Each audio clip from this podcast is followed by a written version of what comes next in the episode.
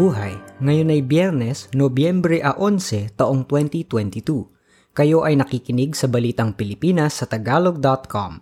Sa ating pangunahing balita, ekonomiya ng Pilipinas sumikad pataas sa kabila ng inflation. Anim na raang dolyar uutangin ng Pilipinas sa World Bank. Lalaki sa Arkansas, sumiklab makaraang e-stun gun ng isang pulis.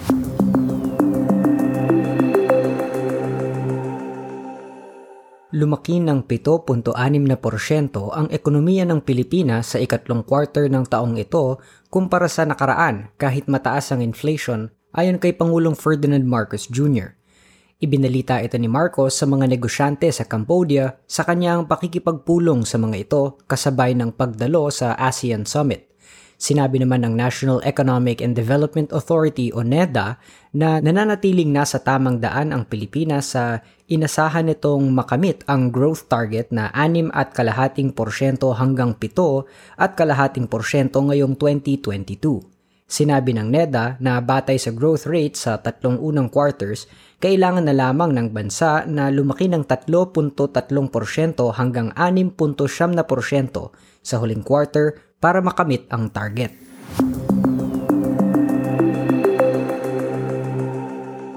Mangungutang ang pamahalaan ng Pilipinas ng 600 milyong dolyar mula sa World Bank para masuportahan ang mga reformang nais ipatupad para sa isang matatag, maisasama ang lahat at mapapanatiling buhay na pinansyal na sektor ang board ng World Bank ay inaasahang aprubahan ang ikalawang Financial Development Policy financing ng Pilipinas sa pulong nito sa Disyembre 20. Noong 2021, inaprubahan ng World Bank ang 400 milyong dolyar na pautang para tulungan ang pinansyal na sektor ng Pilipinas na makabangon sa pandemya ng COVID-19. Kabilang sa mga programang sinuportahan ng ikalawang utang ay ang pagpapalawak ng deposit insurance coverage ng Philippine Deposit Insurance Corporation, pagpapalakas ng pamahalaan ng mga bangko at conglomerates at ang kakayahan ng Bangko Sentral ng Pilipinas na matugunan ang mga panganib sa bangko sa maaga pa lamang na panahon.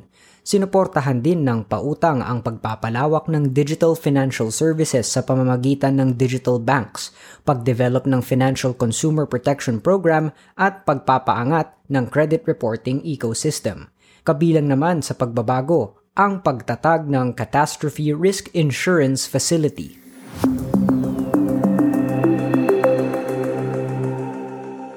ang reserbang dolyar ng Pilipinas ay tumaas sa dalawang buwang pagtaas batay sa data ng pagtatapos ng Oktubre at natigil ang walong buwang sunod-sunod na pagbaba nito. Ito ay bunga ng mas mataas na foreign currency deposits ng pamahalaan ng Pilipinas sa Bangko Sentral ng Pilipinas. Ang gross international reserves ay umabot ng 74 na bilyon at 100 milyong dolyar sa pagtatapos ng Oktubre tumaas ng 1.7% mula sa 73 bilyong dolyar noong pagtatapos ng Setyembre.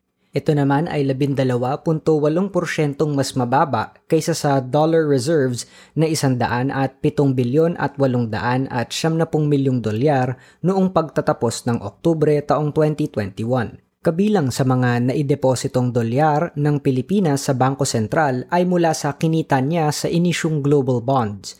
Ang pamahalaang Marcos ay kumita ng 2 bilyong dolyar o 100 at 18 bilyong piso mula sa una nitong pagpapalabas ng dollar bond noong Oktubre. Samantala, sa pagsasara ng merkado noong Webes, ang isang dolyar ay nagkakahalaga ng 58 piso at 19 na sentimo mula sa 57 piso at siyam na siyam na sentimo noong Miyerkules.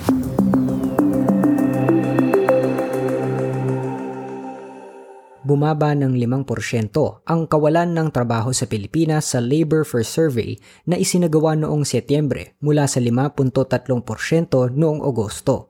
Bahagi nito ang pagsisimula ng pasok sa eskwelahan kung saan ang karamihan sa mga Pilipinong nasa edad na para magtrabaho ay hindi na maghanap dahil bumalik sa pag-aaral.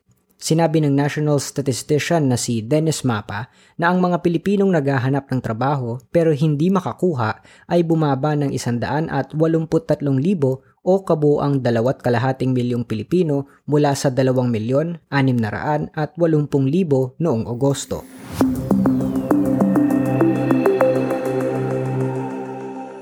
Humigit kumulang sa isandaan at dalawampung bangkay ng mga bilanggo ng New Bilibid Prisons ang ililipat sa University of the Philippines Philippine General Hospital upang maotopsiya ayon kay Department of Justice Secretary Jesus Crispin Remulla. Sinabi ni Remulla na aalamin ang dahilan ng kamatayan ng mga bilanggo base sa karpeta at base sa death certificate at ibabase rin sa aktwal na otopsiya na isasagawa ni Dr. Raquel Fortun. Sinabi pa ng Justice Secretary na may natuklasan pang mahigit 30 bangkay sa Eastern Funeral Home sa Muntinlupa at tiniyak na aalamin din ang dahilan ng kamatayan ng mga ito. Gayon din, iimbestigahan ang kamatayan ng labing walong drug lords na biglang sinunog dahil sa paghihinalang COVID-19 ang dahilan ng kanilang kamatayan. Umabot sa isandaan at 76 na bangkay ang nadiskubre, subalit isandaan at dalawampu lamang ang maililipat dahil ito lamang ang kaya ng PGH, ayon kay Remulla. Si Fortune din ang nagsagawa ng ikalawang autopsy sa bilanggong si June Villamore na di umano ay middleman sa pagpatay kay Percy Lapid. Sa report ni Fortune, nakitang hindi nakahinga si Villamore Ayon kay Fortune, nilagyan ito ng plastic bag sa ulo para hindi makahinga. Nakita rin ni Fortune na mayroong methamphetamine o shabu sa sistema ni Villamore.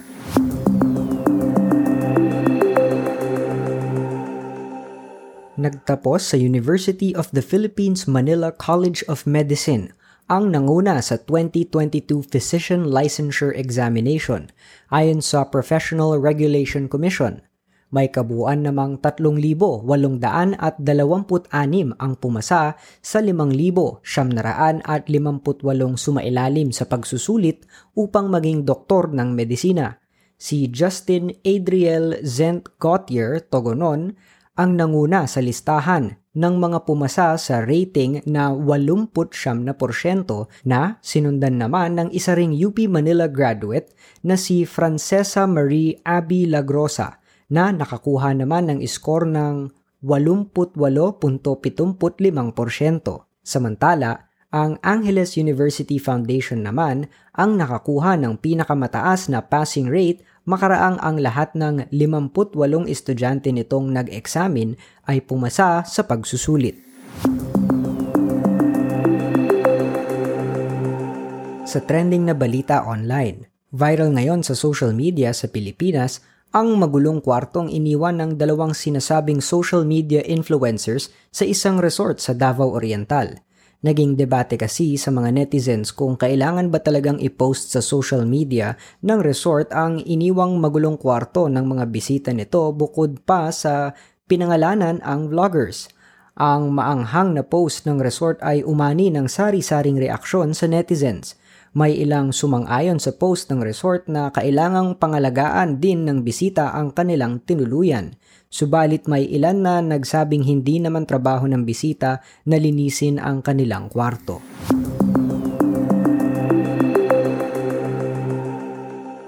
Sa balita sa palakasan, suspendido ng walang itinakdang panahon sa NCAA nang pagtatapos ang kolehiyong basketball player na si John Amores ng Jose Rizal University makaraang makipagsuntukan sa kasagsagan ng laro laban sa College of St. Benilde noong Martes.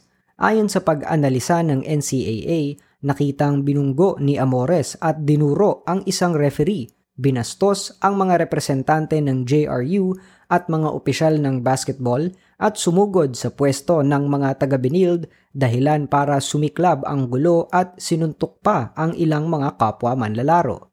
Napahinto ang laro na may natitira pang 3 minuto at 22 segundo. Makaraang suntukin ni Amores ang mga manlalaro ng Benild na sina Jimboy Pasturan at Tane Davis. Si Amores na nakipagsuntukan din kay Mark Hill Bautista ng University of the Philippines sa isang pre-season tournament noong Hulyo ay nakasapak pa ng apat na mandalaro ng Binild bago naawat.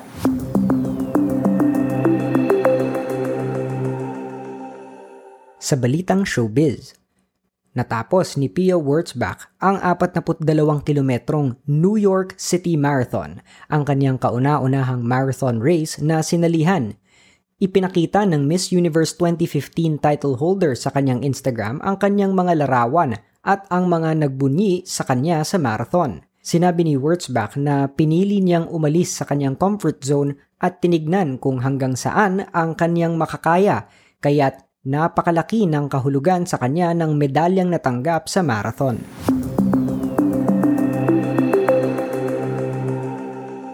Sa balitang kakaiba, isang rider ng motorsiklo sa Arkansas ang nilamon ng apoy makaraang gamitan ng taser ng isang state trooper ang 38 taong gulang na si Christopher Gaylor ay hinabol ng mga pulis ng Arkansas at ginamitan ng stun gun para mapatigil.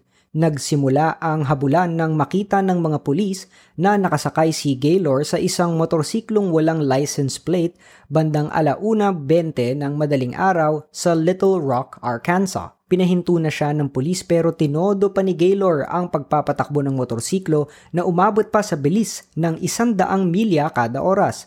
Pagdating niya sa Interstate 30, tumalon siya sa motorsiklo at sinundan ng pulis hanggang sa pahintuin siya sa pamamagitan ng stun gun. Tinamaan ng taser ang backpack ni Gaylor na noon pala ay may lamang isang galon ng gasolina. Sumiklab si Gaylor. Naapula naman ang apoy at nadala siya sa ospital. Napag-alaman na kaya pala tinangka ni Gaylor na makatakas ay dahil mayroon na itong mga warrants of arrest sa iba pang mga kaso.